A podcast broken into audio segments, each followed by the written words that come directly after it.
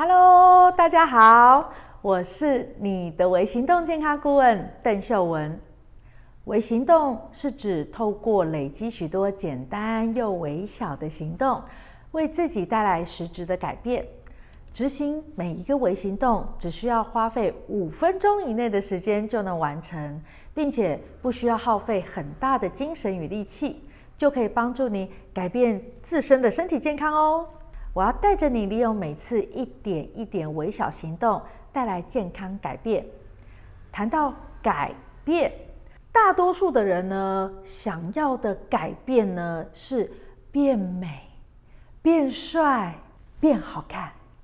因此，就有医美产业的出现。然而，对于像我们这样一般民众而言，想要做医美，却很难知道医美该如何选择。什么样的状况可以做医美？哪种价位是合理的？哪种价位又是正常的便宜？哪种价位叫做削价竞争呢？因此，我选择了一本有趣又特别的书。笨蛋，问题都出在医美。正片开始前，邀请你先动手把影片按赞、订阅我的频道，并且开启小铃铛，这样才可以第一时间收到我的影片上架通知，学习更多健康知识。现在，正片开始。今天要介绍的健康好书，笨蛋。问题都出在医美。好，这个医生非常的特别啊，他在高雄出生，呃，刘义明医生，哦，他是道道地地的台湾人，不过却住过阿根廷，哦，住过美国，后来又回到台湾，在这里开了一间生技诊所，啊，也是一名福音歌手哦，他还成立了福音乐团五年级乐团呢。刘一鸣医生会写这一本书的原因也很让我惊讶。他虽然是一名医美的医生，然而他却不怕得罪同业，想要替消费者揭露医美界各种丑陋的乱象，替消费者打抱不平。在这个书里呢，他甚至表示，就算真的得罪人，他也要捍卫真理，要说真话。所以这本书里面真的破解了许多我们平常在电视或者是一些大楼外墙看到的夸大不实的广告。好，那揭露了呃一些医美界的丑闻呐。这本书分成五大章节，呃，第一大章节呢，它就痛斥许多不孝的医美业者，他们如何利用了资讯不对等拐骗消费者，那往往只会广告行销。却忽略了医疗服务的本质和基本面。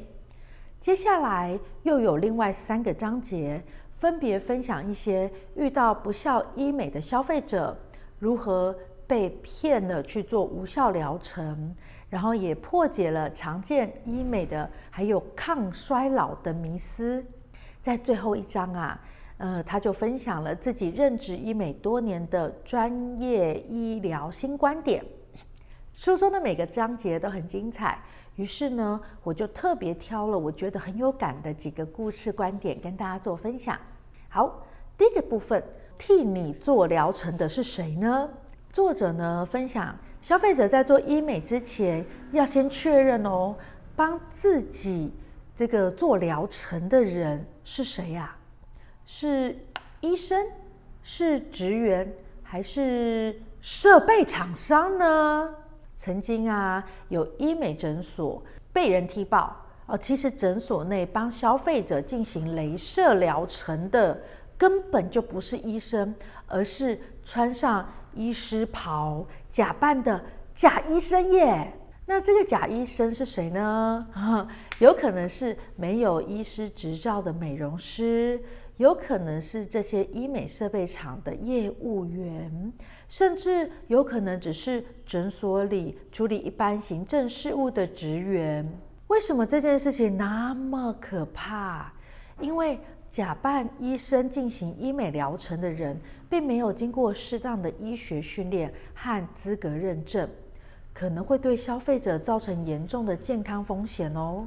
进行医疗行为需要经过相关的医师培训和资格认证，并持有相应的医师执照才能进行，这样才能确保消费者的健康与安全。因此，建议大家在接受医美治疗前，应该查证治疗医生的资格和专业背景。选择合法、有信誉的诊所进行治疗哦。如果真的不幸碰到有人冒充医生进行医美疗程，应该立刻请他停止对你的疗程，并且向当地的医疗监管机关报告，才不会让自己还没变美就被呃这种劣质的这个疗程弄坏身体。再来。书里面还提到一个丰胸的可怕故事。有人说，丰胸是女人一辈子的功课，要像对待我们的脸一样来对待胸部。好，因此市面上也有许多丰胸疗程或是美胸产品。作者就分享了一个可怕的丰胸中心。这家丰胸中心帮消费者进行的疗程，也不是医生，而是美容师。那他们怎么帮消费者丰胸呢？就是透过美容师不断大力的对消费者胸部揉捏捶打。我们身体的组织啊，经过这样的蹂躏，当然会产生这个病理上的肿胀，所以看起来好像大了几个罩杯。可是事实上啊，等到胸部受的伤痊愈了之后，就又恢复原状了呀。我看了这些故事。觉得这些业者好恶劣哦，那特地上网找了找，结果竟然发现，哇，不肖医美业者骗人的状况其实还真不少。例如去年就有一个新闻，一个越南女子原本自学美容美发，后来在桃园啊设立了私人工作室，从事秘医，他靠着替消费者进行丰胸。隆鼻、割双眼皮等等医美行为，月入五十万啊！后来呀、啊，是有民众不满意割双眼皮的术后效果，向秘医求偿，被这名越南秘医封锁，因而他就去找警察检举，最后才曝光的。其实选择医美可以这样做，为了避免碰到这些恐怖的不肖业者。大家在选择医美机构前，有件事情别忘喽：查询医疗机构的许可证。在进行手术前，先看看这家医美机构有没有合法的许可证和医疗许可证。啊，这些文件可以确保医疗机构的合法性。还有，要记得确认医生资格，合格的专业医生。应该要有正确的执照和资格证明。先上网查过那个医美机构的疗程规范哦，比如说这个医疗机构它有没有严格的手术规范和操作流程？如果有要动刀的，那你也要有专业的麻醉医生和护理团队的诊所，这样也比较安全哦。再过来要记得搜寻评价。在网络上搜索该医美中心的评价，了解其他患者的经验和意见，而且要多看，不要只看到一些网美艺人推荐就觉得没有问题，这些都可能是业配。多去看看一些网友的真实意见，如果可以的话，最好是呃找身边亲友有做过医美的。好，你问问他们都在哪些诊所做好，然后问问他们实际做过的效果，还有安全性，更加的可靠哦。再来跟医美机构沟通，呃，进行手术或是疗程前，最好跟实际要帮你操作疗程的医生或护理人员进行面谈，了解手术的详细流程和手术后的专业注意事项。以确保你可以获得充分的讯息还有支持。总之，选择正确合法的医美机构，呃，还要这样子仔细评估哦，呃，才能确保手术以及疗程的安全哦。看完这本书，我真的对作者感到深深的敬佩。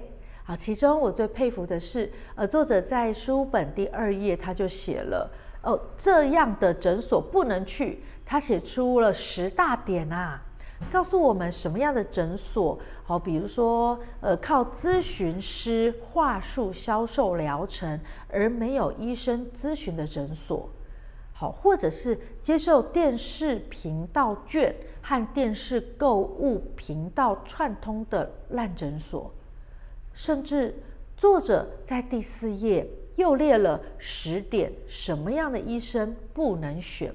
这完全就让我感觉到，在一本书最前面就把这些大白话直接摊开来讲，这个医生也真的是太诚实、太真诚了吧？那我很为作者这种呃，即使有可能因为党人财路而被抨击，也要揭露真相的真诚所感动。哦，那这样也让在健康产业的我呢，觉得是很骄傲的。好，我也自诩呢，想要成为最真诚的微行动健康顾问。今天的分享啊，到这边好，然后呢，呃，我很期待这个医生的其他书籍，好，因为他在呃这本书的最后的一章节的一个段落，他有写到哦，呃，吃药真的能够治病吗？他说，正确答案是什么呢？故事有多荒谬爆笑呢？让我们下本书见啊！所以感觉这位医生呢，他会一本一本的写下去。如果呢你喜欢这样子的分享书籍，你听过哪些看起来很神奇、很厉害，但不知道有没有效的医美广告呢？期待你的留言，我们下次见，拜拜。